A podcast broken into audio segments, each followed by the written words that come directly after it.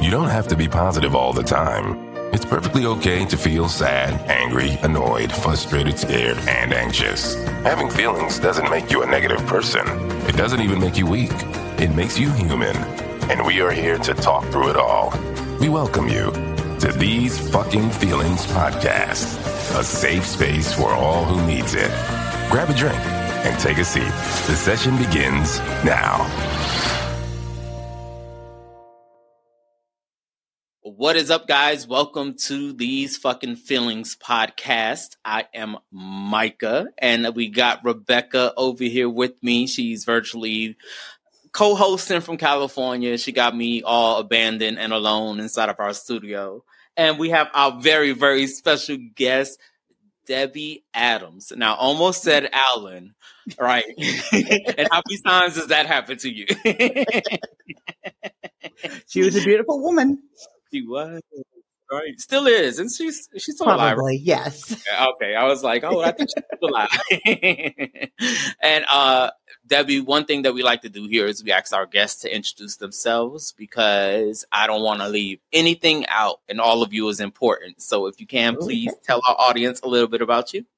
Okay, well, I am a part-time nanny, a job that I've held between part-time and full-time for about 30 years. I um, am the author of Winning Over Shame, Overcoming Sexual, Emotional, and Psychological Abuse. I am divorced, single, very happily so. Um, really focusing on trying to get my story out there, letting people know that if you were abused and you feel like it's your fault, it isn't. And there's a way to let go of that blame for something that you didn't do. Definitely. And that's a really toxic type of shame. It's very tricky. Yeah. And it's crazy because I think a lot of us actually deal with that shame in just so many aspects of our life, but it's especially Absolutely. in abuse. Um, um, as we always tell you guys, if something doesn't feel right, most likely it's not right. Find your safe place, your safe person, talk to people about it, and um, make sure that you are okay before anything else. So, Absolutely. cool. So, now let's get a little bit into your story, if that is Okay. okay. Yeah, absolutely. So I know it's a, it's a pretty horrible tale, but it's cool because it's ending up in healing for you, and that's pretty amazing. And you're sharing it with the world, so that's awesome as well. But uh, let's start from the beginning. Start from the beginning. For me, the beginning was between three and four years of age, actually. My, um, I'm sorry? You remember the, that time? I do. I absolutely do. My father had attempted to commit suicide, or maybe he was playing at committing suicide.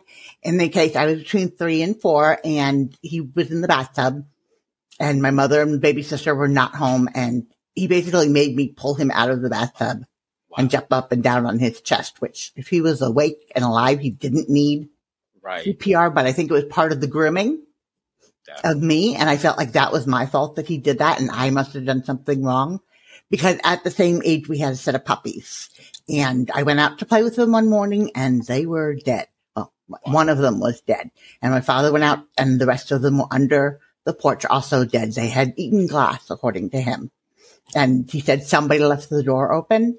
And yeah, I was a four year old. It must have been my fault because my parents couldn't have done it Right. even though I didn't remember doing it. And that was the beginning of really thinking that I was something wrong. Wow. And I didn't, I shouldn't even exist. It wasn't that I did wrong things, but I was something wrong.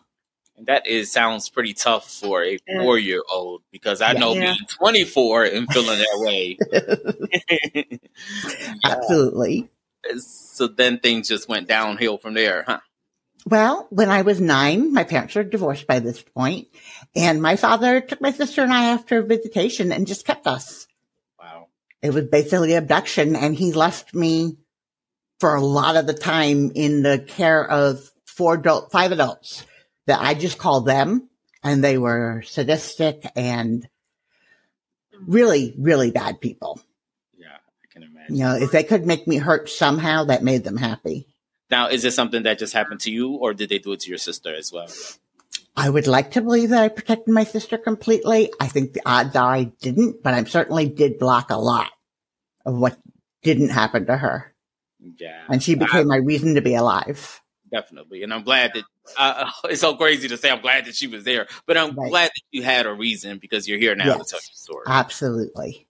Yeah. For sure. So, Rebecca, go ahead, take it away, Rebecca. What you got for me?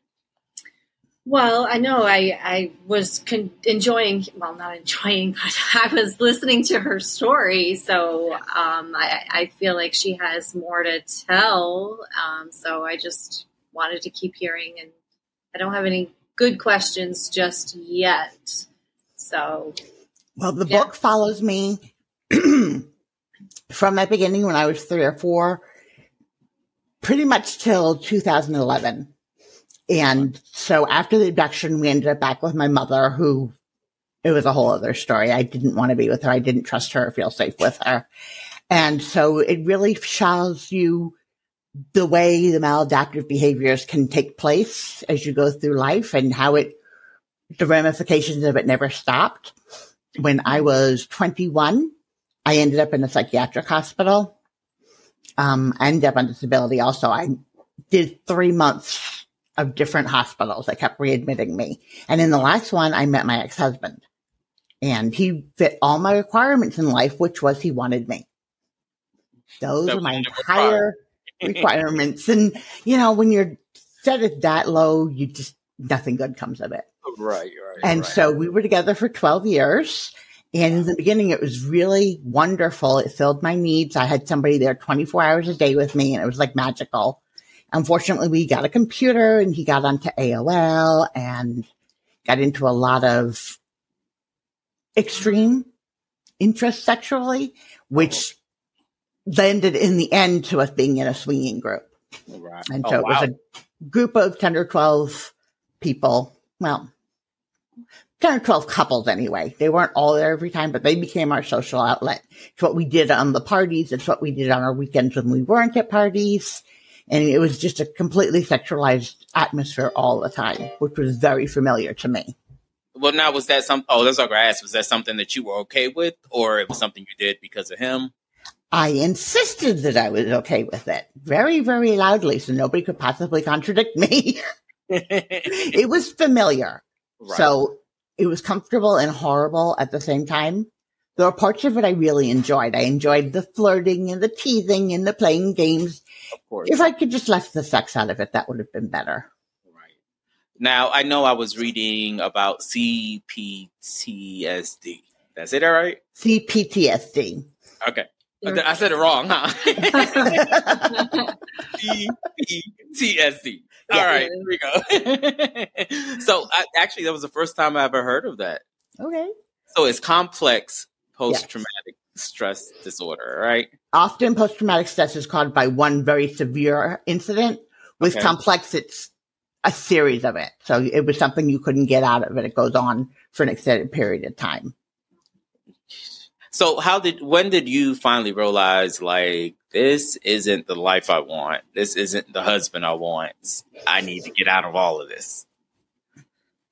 That came from outside of me he had at the end met a woman who he said was his soulmate and he loved her. She had children and a husband, had no intention of leaving them. And he didn't want me to leave him. He thought he should be able to just have both. Hmm. And so in the end, it became violent. Oh, wow. And I bit him because I was afraid he was going to hurt me further. And he called the police and I refused to press charges and he very happily pressed charges. So a judge ordered me no contact with him until I get back to court which ended up being six or eight weeks. Wow. And I spent the year before that trying to fix it, trying to make it work, did everything I could imagine. So there wasn't any niggle in the back of my head. And actually, when I saw him when we went back to court, I didn't recognize him at first. Like, who is this balding big guy and why is he talking to me? it was just total disconnect. I didn't recognize him at all for a minute. Wow. That's pretty interesting. Yeah. It was bizarre. I, I, I know, very bizarre. It, whew, it's like you have been through, like, we ain't even 10 minutes into this. I know. I mean, we got really far into it. Is nannying like a high point in your life? Is that like your. It definitely is one of those keep me stable and strong yeah. and alive kind of things. Because when little yeah. kids are depending on me, I can't go off the deep end. Right. Right. right. Now, like how like is it being a nanny? See, like I don't have any kids, and I don't want any. Okay. And then every time I see somebody with a child, it's like I consider it for a few minutes, and then it's like, uh, do you have children of your own? No, I was not able to have children. And then I decided I didn't want to have children with him. Right. So right, I right. just chose not to have them. So that how the nannying coming into the picture? That I was actually doing from right after high school. Oh, okay. So I, I had always taken care of kids, either paid or not paid, since when my father abducted me. At that point, I was watching the older siblings. He did childbirth, and so I was watching the older siblings while their mothers were giving birth. wow. So it's always been a part of my life. Yeah. So, like, do you do like the live-in nanny thing? Is look, Only when I was younger. Oh, okay. At 55, it's really hard to do that. I can imagine. Sheesh, I'm Just sure. like you raising somebody else's kid. Absolutely. And I'm very proud of the children that I raised or helped raise. That's pretty amazing. And it's amazing that you can actually have the life that you have, but still want to spread joy. So we commend you for that. For so, sure. winning over shame. When did you realize that you wanted to tell your story? Actually, before we even go there, when did you when did you realize that you were ashamed of your life and the things that happened to you? Was that something that was always present? Yes, it was very important to keep it hidden and that nobody know. Right. See, I, I too actually am a sexual abuse survivor, and it was kind of the same thing for me. Like I kept it hmm. quiet for a long time, and now I don't shut up about it because I'm like, look, I'm about to tell everybody, right? But I, I I really understand that shame aspect of it, and a lot of shame for me came from the parts that part of me enjoyed it. My body reacted to, it. and it wasn't that I enjoyed it, but I felt Right. like my body reacted to it. Which, Right. You didn't know that your body would do that if it was forced. Right, which meant I was enjoying it. I had to if my body was reacting to it, you know. So that a lot of shame came from that as, as well.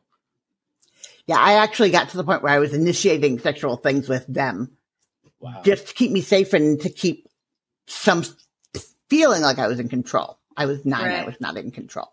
Definitely. But I felt like if I did that, I could shortcut anything worse that they were doing. And, you know, it amused them. So it did moderate their behavior. It's like crazy that you had to think that way as a nine-year-old. Yeah. You Yeah. know, and, and and what's even crazier is that there's still people, there's probably still nine year olds in this world that still have to think this way. And that's why I think your Yes. story is so important because you fought your way out of that. And and that's pretty amazing. Yeah. For sure. Thank you. In terms of when did I know I wanted to write the book? Um, probably in the early 2000s. I got into a really good therapist and support group Okay. in 2007, I think it was. And I learned to start developing relationships and to have the beginnings of trust with other people.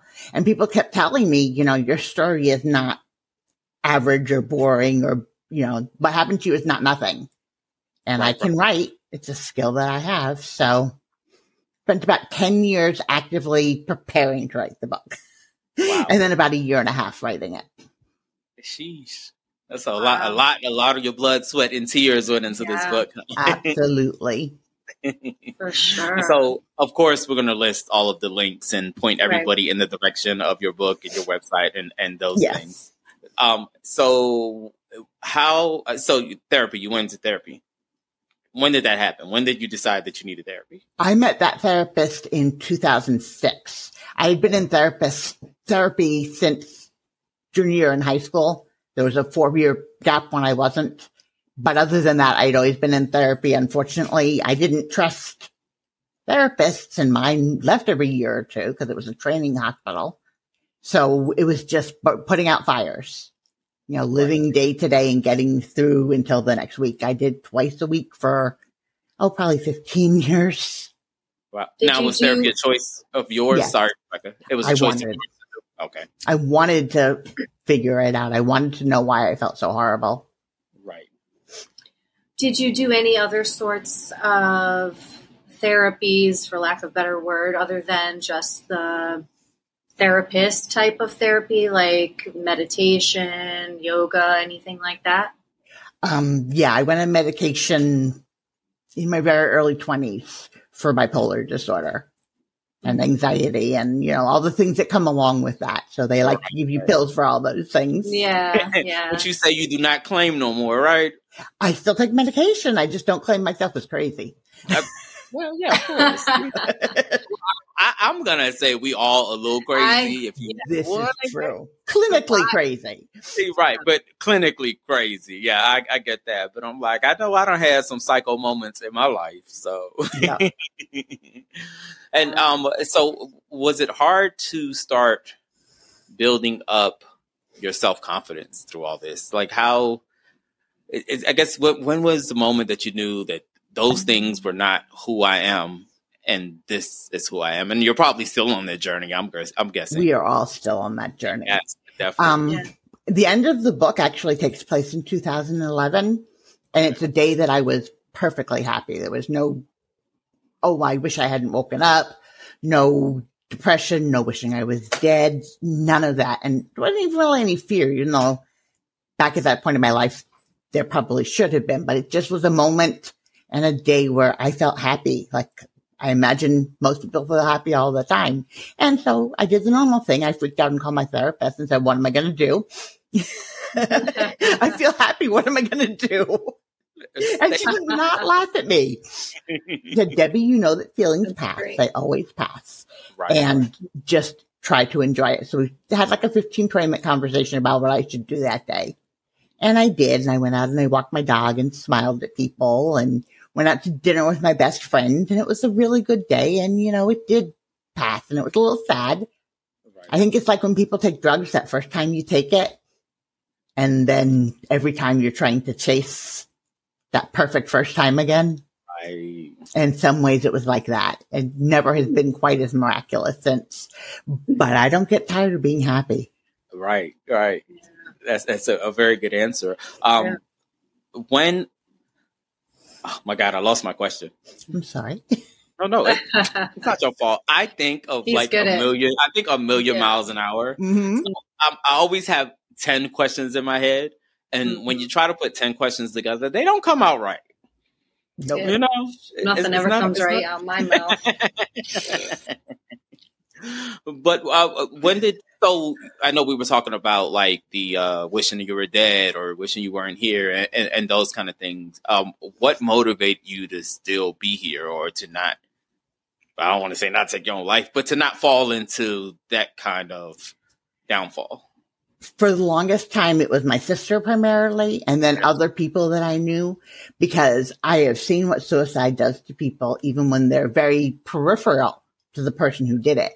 And I raised children, so what if they found out and that would really mess with their heads? So really it was to not hurt people I cared about. Okay. And when did it become about you and not hurting you? Probably when I gave it up. Okay.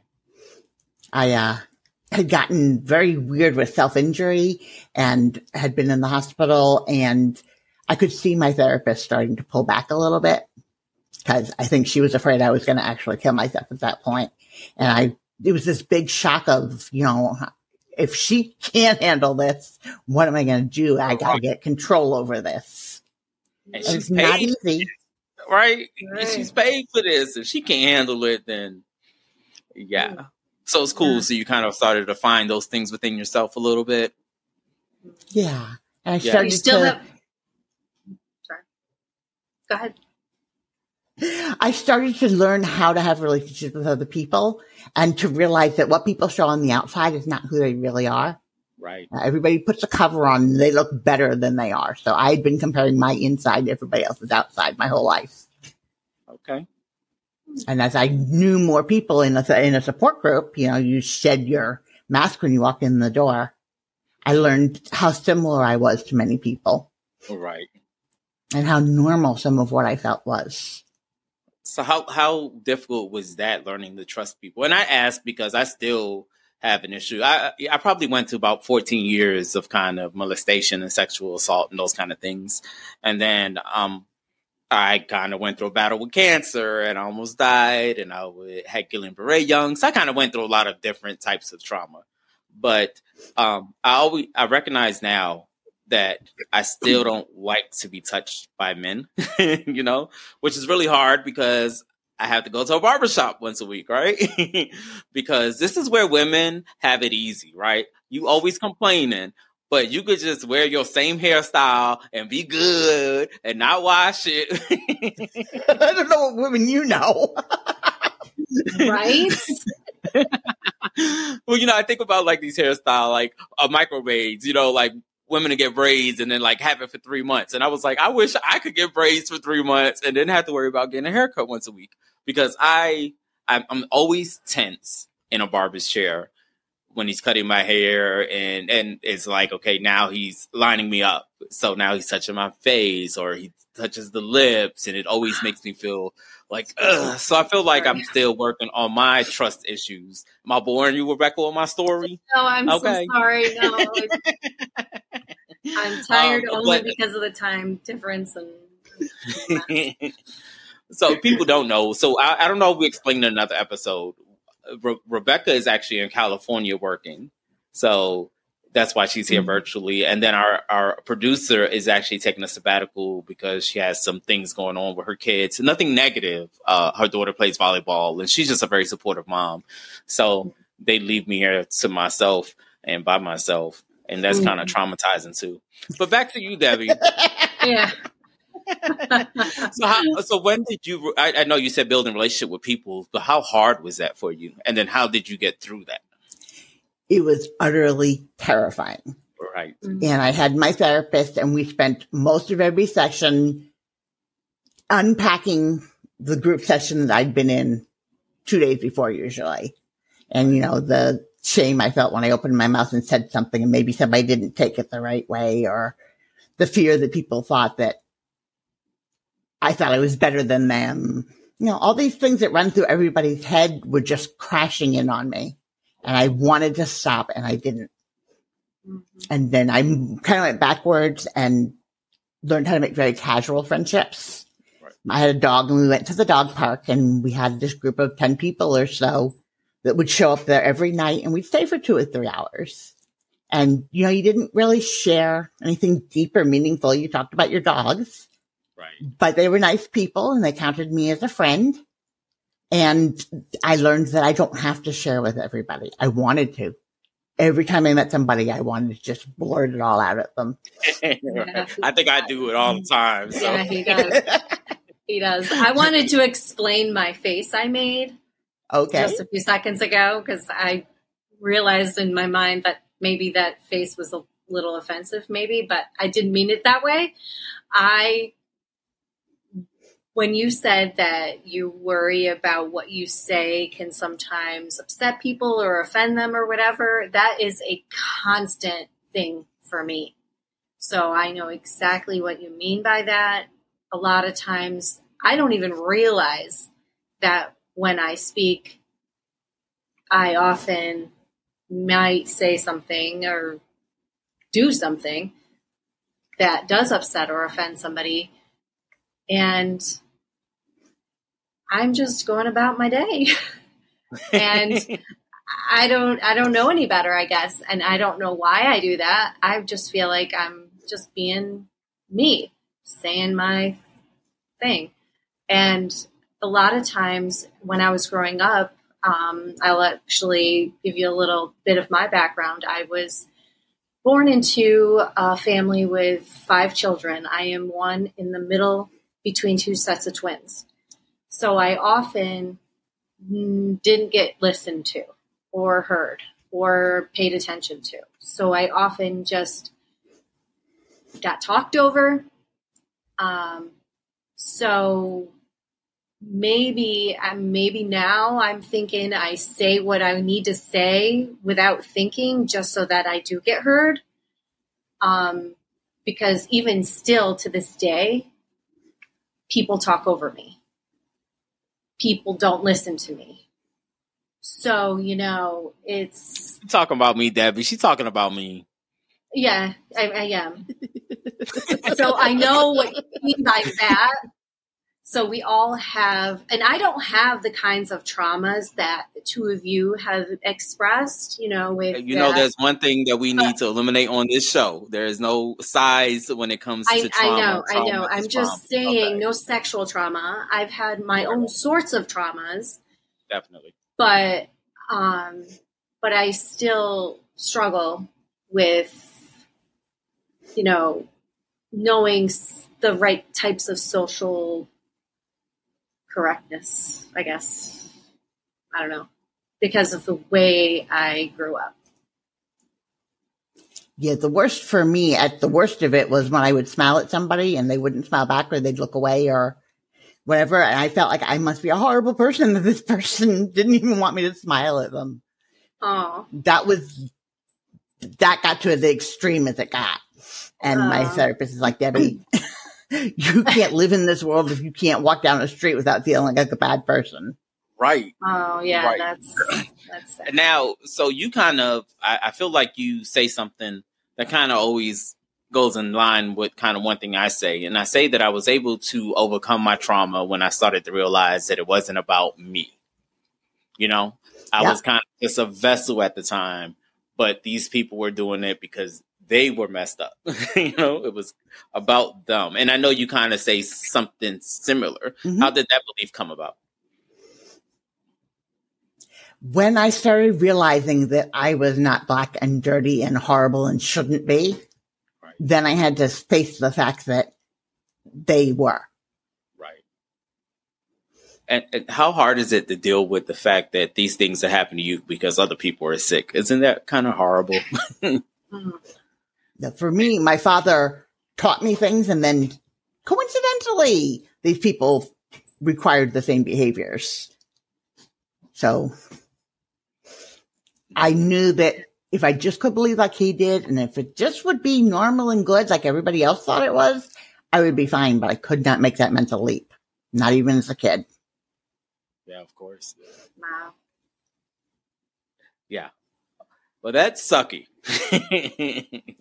Yes, but if you get through all of that in the book, then you get to see some really great things. okay. You Well, I know I wanted to ask you about group therapy. It's something I never did, not something I never thought about, but I can imagine just the leap in your healing journey. It went from doing a one on one with a therapy to now being with a group of non professionals and a room of feelings. yes. Well, there was one professional in the room, but yeah, Well, one professional, of course, but you know. it was very scary and it took a lot of support to get through it. No, So, And what I- do you see people who feel like they can't do it? You can do it. I mean, we have all been through the very worst that could ever happen to us and we survived it. And I know for me, that worst is so extreme that I will never run across anything that hurts that badly. And I will never be under that kind of control by another human being again. Right. So, what is your safe space? Like, do, do you have one that you go to when you feel down? And I know you say you like writing. I Um, do. is That's something that you do when when when the sadness starts to creep in. I spend as much time with little kids as I can. Okay, that'll be good. See, that little kids are good for. See, little kids are good for two things, right? I'm gonna tell you. One, to play with. Number Yeah. two, chores. If I don't gotta wash the dishes, trash, I'll be all the way good. Okay.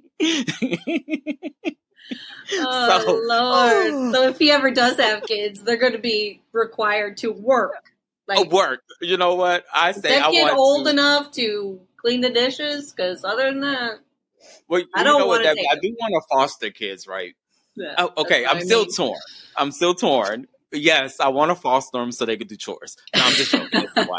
It, it- it's really it saddens me to that we live in a world where people don't know what love is.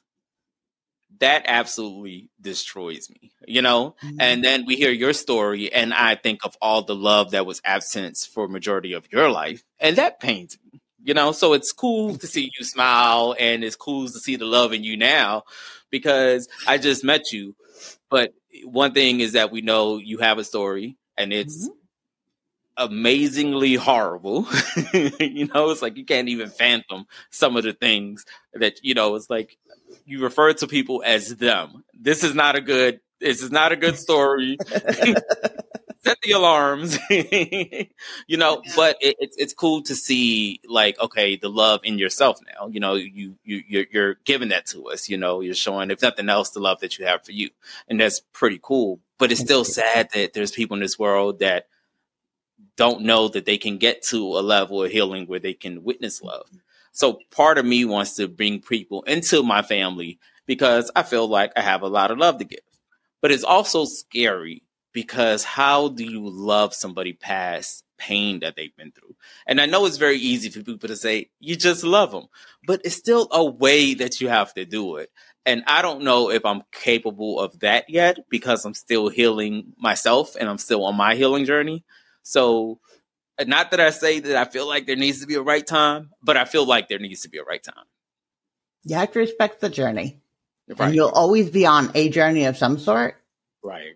And the hope is that you get bigger inside so you can fit more people into your love space. Right, right, right. Okay, love space. I like that. I like that. okay, season 2.5 was about a safe space. We're going to make season three about the love space. I like it. Like, Good idea yeah, that's really dope. I never heard that. That was a very well Debi way. just very, did it for us. There it is. Hey, that was a really good way of just saying that. It makes so much sense. A love space, you know. Mm-hmm. you know, you got your personal space. you know, so uh, let's talk about that. Um, because I'm pretty sure that you go through moments now that you feel like your personal space gets invaded, especially with all that you've been through. How do you handle those situations?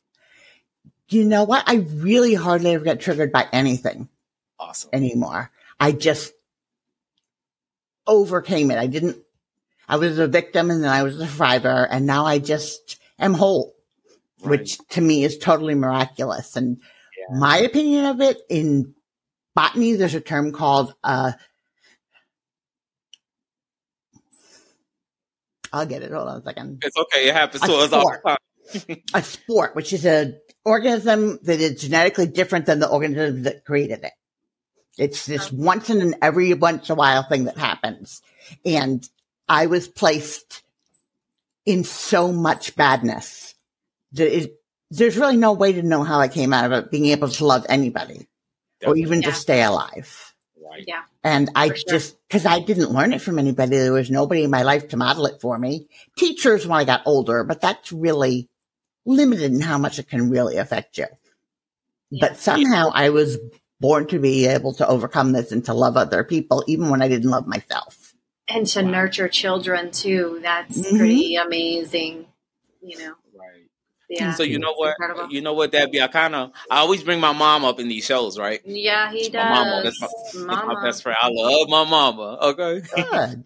but one thing, my mom is 73 now. She's gonna kill me for telling her age. But oh, yeah. 73, so deal with it but she's um she's going through like this weird part in her life where she kind of had a similar life as far as no one ever taught her anything. Now she went through a lot of her own states of abuse and those kind of things, but she never, you know, she was saying she always tells a story about how one time like she was just out in public and she had like a, a whole bunch of hair under her arms and like a stranger told her like you need to cut that up no one in her family ever taught her about grooming and right. you know so, oh no you know she was you know my mom told stories about how she used to disappear in her nightgown a bata and like barefoot and just like be all around Puerto Rico and just do oh, no. weird things but now she she like she goes through uh the guilt I feel like it's guilt of suffering that us her children went through because she feels like because no one taught her certain things that she couldn't possibly be the best mom that she is. I feel completely opposite. You know, I feel like because of who you are and because you are completely a self-made queen, mm-hmm. you know, my mom is a mm-hmm. goddess. You know, we've seen her rise up from nothing. And this is something that we got to witness, which is why I love strong women you know, it, it is like I don't understand how women cannot be so strong because I've always had a strong woman figure in my life. Like when I grow up, I want to be a strong woman. You know what I'm saying?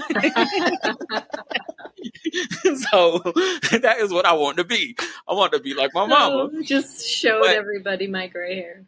Oh god. But what I wanted to ask Debi, I actually wanted you to give my mom some advice, right? because I, I, I try to always tell her, like, you just got to let that stuff go. Like, you did amazing. There was never a time that I feel like she wasn't the best version of herself at that time. Yes, did she get better with time? Of course. But you always gave us the best that you could in the moment.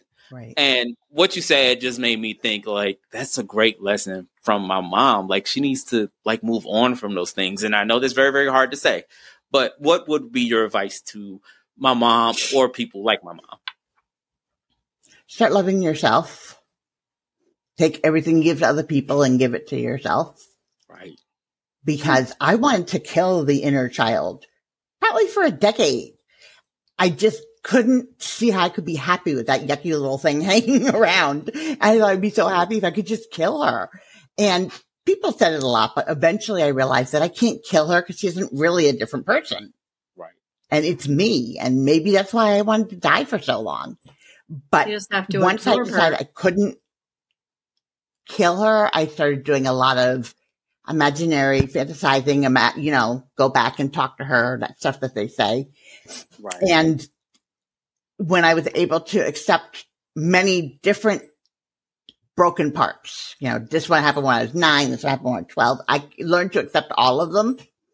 And she wasn't ugly and dirty anymore, and she wasn't a secret, and she wasn't something who hurt me anymore. right. You just have to get to that point. And many of the stories in the later part of the book are about things I did to try to come to terms with that little child that was me. Right. Mhm. And you said something, I guess, amazing again acceptance. You know, it, I feel like acceptance is a big part of the healing process. Excuse me. I'm over here burping. That's real rude. like, that's the most masculine thing I did all day. Um, I, I have a question, but I don't want to interrupt anybody.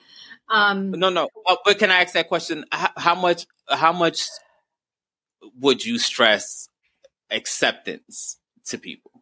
Like accepting that this happened to you or accepting, you know, it's like really that's the way to kind of get past it. Um, you have to stop living as if that's now. That's the very first thing you have to do. You have to put some space between that and you who you are now. I thought I was nine years old in that house for so long, probably into my forties, because that's where I was stuck. That's where I hated myself so completely and I was being treated so horribly that I just felt it every minute of every day like it was yesterday. Wow. So you got to get that space in there. Okay. Go ahead, Rebecca. I'm gonna cut you off. Okay, now I can. Yeah. um, Your permission has been granted. okay. Um, so, how, what's your relationship like now with your sister? And I don't know if your father or mother, do you have a relationship with them? My Have sister is my very best friend. I Oh, love her to pieces. I love her as she was my child when I was little. I love her as the person who kept me alive and who gave me some mothering growing up. And I love her because she's a wonderful, beautiful person and I like being with her. My Right. father, Hi, sister. Sue. Sue. Hi, Sue. My father, I have not had contact with in a long, for a long time. Shortly after I met my ex-husband, I stopped contact with him and I picked it up again at one point because my sister was talking to him and I thought, well, maybe he's not so bad anymore. And that lasted less than a year and then I just had to cut him off again. And I felt a little guilty. Like I shouldn't have come back if I'm going to leave again. And I thought about staying because of that. And then I was just too healthy to do it. oh my God. My mother and my stepfather, I uh, mostly talk to on the phone. They're getting too old to travel, so I don't see them very often, but I talk to them on the phone in limited doses. So, have you found forgiveness for your father at all? I mean, is the I forgiveness think that needs more it all became irrelevant. Hmm. Right. I Okay. mean, he's not stuck in my head as a voice. He was a voice in my head for a long time.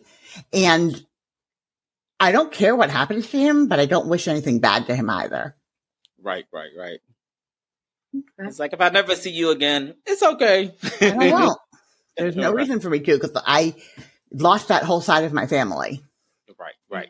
Definitely. And they're, they're not your family, they're your relatives. My Okay? relatives, yes. You were born into that. Family is who you love, what you make, and who you bring into your circle. I I always have that too. Yeah, I'm very that's- fortunate. and yes, and that, that that's clearly amazing. Have you and sister does you have you and your sister ever had a conversation about the things you went through? In limited amounts. Okay. I'm, I asked her not to read the book and I have not told her a lot of things because I did it to keep her from getting traumatized back then. So why on earth would I want to traumatize her now? Very good answer. Yes, Right. definitely. You think she's stuck in red? I know she doesn't want to. She's afraid of what she would find out. I Yeah. know, I know. Now, was there any ever any kind of resentment or anything towards your sister because your your life was harder than hers? No, there really wasn't. I was just grateful that I had her. I tend to be a pretty grateful sort of person. I don't get resentment or envy very often.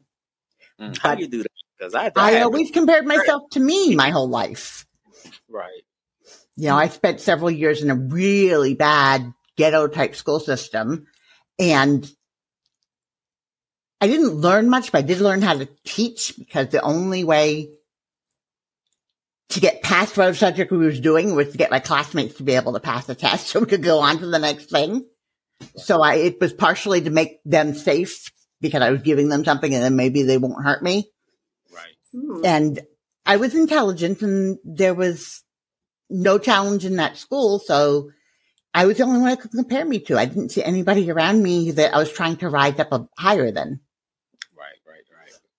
Wow. That that is my. I, I tell people all the time when they tell me like I'm not perfect or nobody's perfect, and it's like who are you comparing yourself to? Because if there's only one you, how can you not be perfect? You Mhm. know? So you kind of said that in another way. Mhm.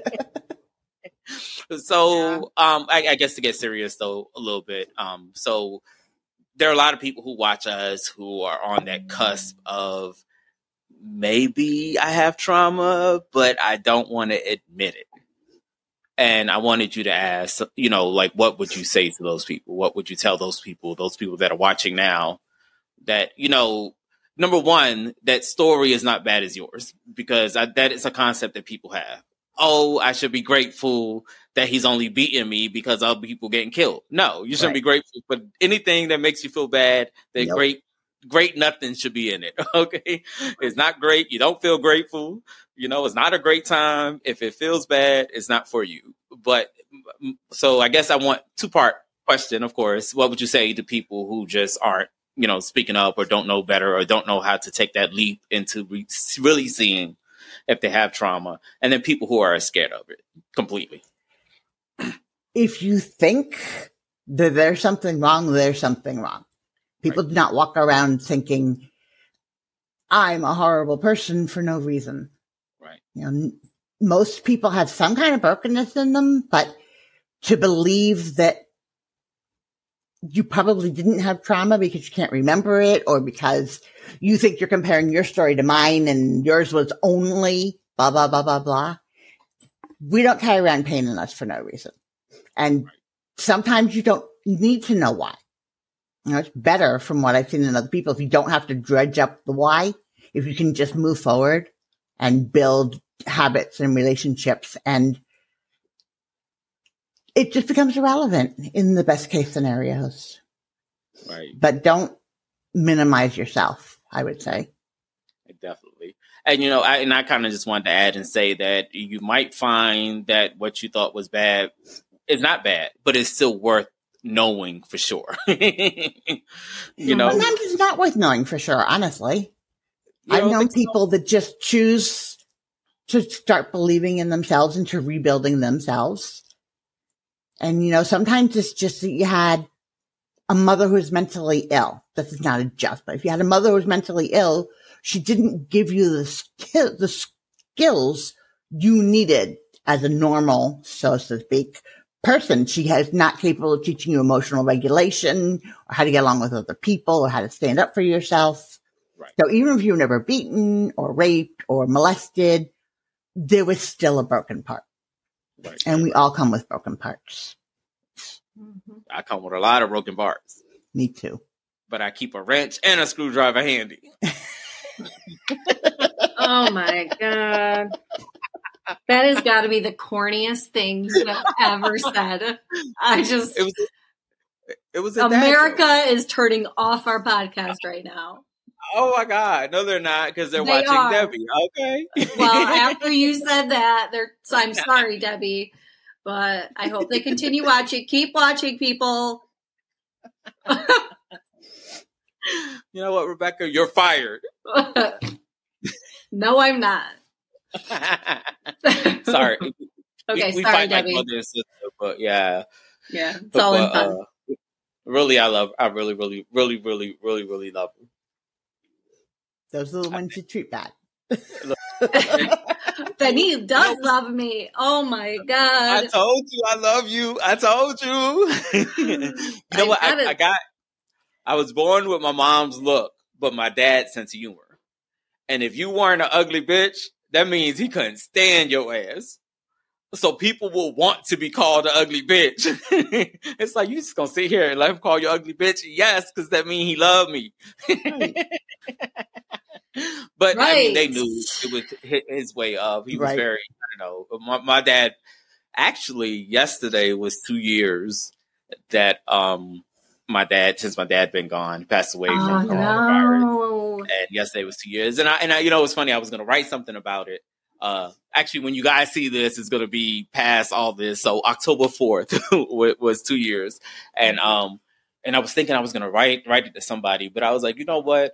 I'm pretty sure all I was not going to write something to somebody. I was going to make a post or you know social media or something, just you know, just honoring him Right. but I felt like the best way I can honor him was not to rub it in everybody in my family's face, you know, because I'm like, you're scrolling through Facebook and you're seeing 13, oh, we miss you, we wish you was never here. And, and, you know, I felt like it, it was, I needed to let everybody grieve their own way without adding my grieving to their grieving. Mm-hmm. Right. you know? But it's a day after, so now I'm gonna talk about it. Fair enough. Right. So now your book took a really long time. You've released it. How it, was that a big part of uh, your healing? Also, kind of getting it out into a book. really, by the time it went into a book, I felt healed before, largely Really? before I started writing the hard parts. Cause I couldn't write any of it until I had resolved that specific issue. Right. It just, when it didn't hurt anymore, that's when I knew it was time to write about it. Right. And then when when did you feel it, or why did you feel it was important to tell your story? because I didn't just survive. Um, I think most people that experience that level of pain have become addicted to something somewhere along the line that really makes their life hard and makes it hard to come back from. And I feel so fortunate I didn't do those. I became, I had an eating disorder, which is horrible enough, but to get into those substance abuses, I never would have come back out again. So, So me getting choked during sex, though, that's not necessarily a bad thing, right? you getting What? choked up during sex? Is that what you said? Well, when you having sex and you getting choked and you, oh, never mind. We're losing. You're showing your we're crazy. losing. Yeah, we're losing viewers every second. You think so? We just gained three. I was just gonna Okay, say lot of maybe we're gaining A, a lot of people point. like being choked out there. Okay, it's okay. It's okay to be choked a little bit if you like it. If it's something that appeals to you, remember, no one thing fits all. Oh, Absolutely. Lord. but you should never feel in danger. You should never feel your life is at risk. You should never feel like someone's trying to harm you. Remember, those things are important. They are You know, important. so uh, once you start to feel those ways, uh, yeah, uh, you know, we always say find yourself a safe place so that you can find your love space. Okay. Okay. Oh, there it is. That was That is perfect. Debi. So now we can get your book probably anywhere books are sold or Yes. Um, I'll give you the link. You can buy it from me directly or you can get the paperback on Amazon. The ebook is on most ebook platforms. cool. So now Barnes and Noble, etc. we're gonna buy a book, but I need an autographed. Okay. Okay, it's one. It's one. Look, it's one part of the deal. If you on the podcast, I need an autographed book. But we'll pay. We'll pay for your book, so we'll definitely order it, of course. And we just believe in supporting you in your amazing journey. Um, it's really really cool. I, am sitting here and I'm thinking about like you're saying, like just kind of forget about those things, and they don't need to be open. And my healing was a little journey. Journey was a little different because I kind of opened and went through all of those things. Mm-hmm. So um, it's it's kind of cool. To me, it's kind of cool because I feel like we might be at our same place, almost a similar place in life where it's just, hey, this is me, this is who I am. you know, um, actually, you know what happiness is like too, and what peace is, and that's pretty incredible. But yeah. I don't think forgetting it would have worked for me. Wouldn't so, work for me either. Right. But people that just have this little niggle that maybe there's something could be possible to be able to just resolve the feelings without getting in touch with the original trauma. That's what right. EMDR does a lot. Okay and that's a good point. And um, but it just goes to show you guys that there's so many ways to healing. Absolutely.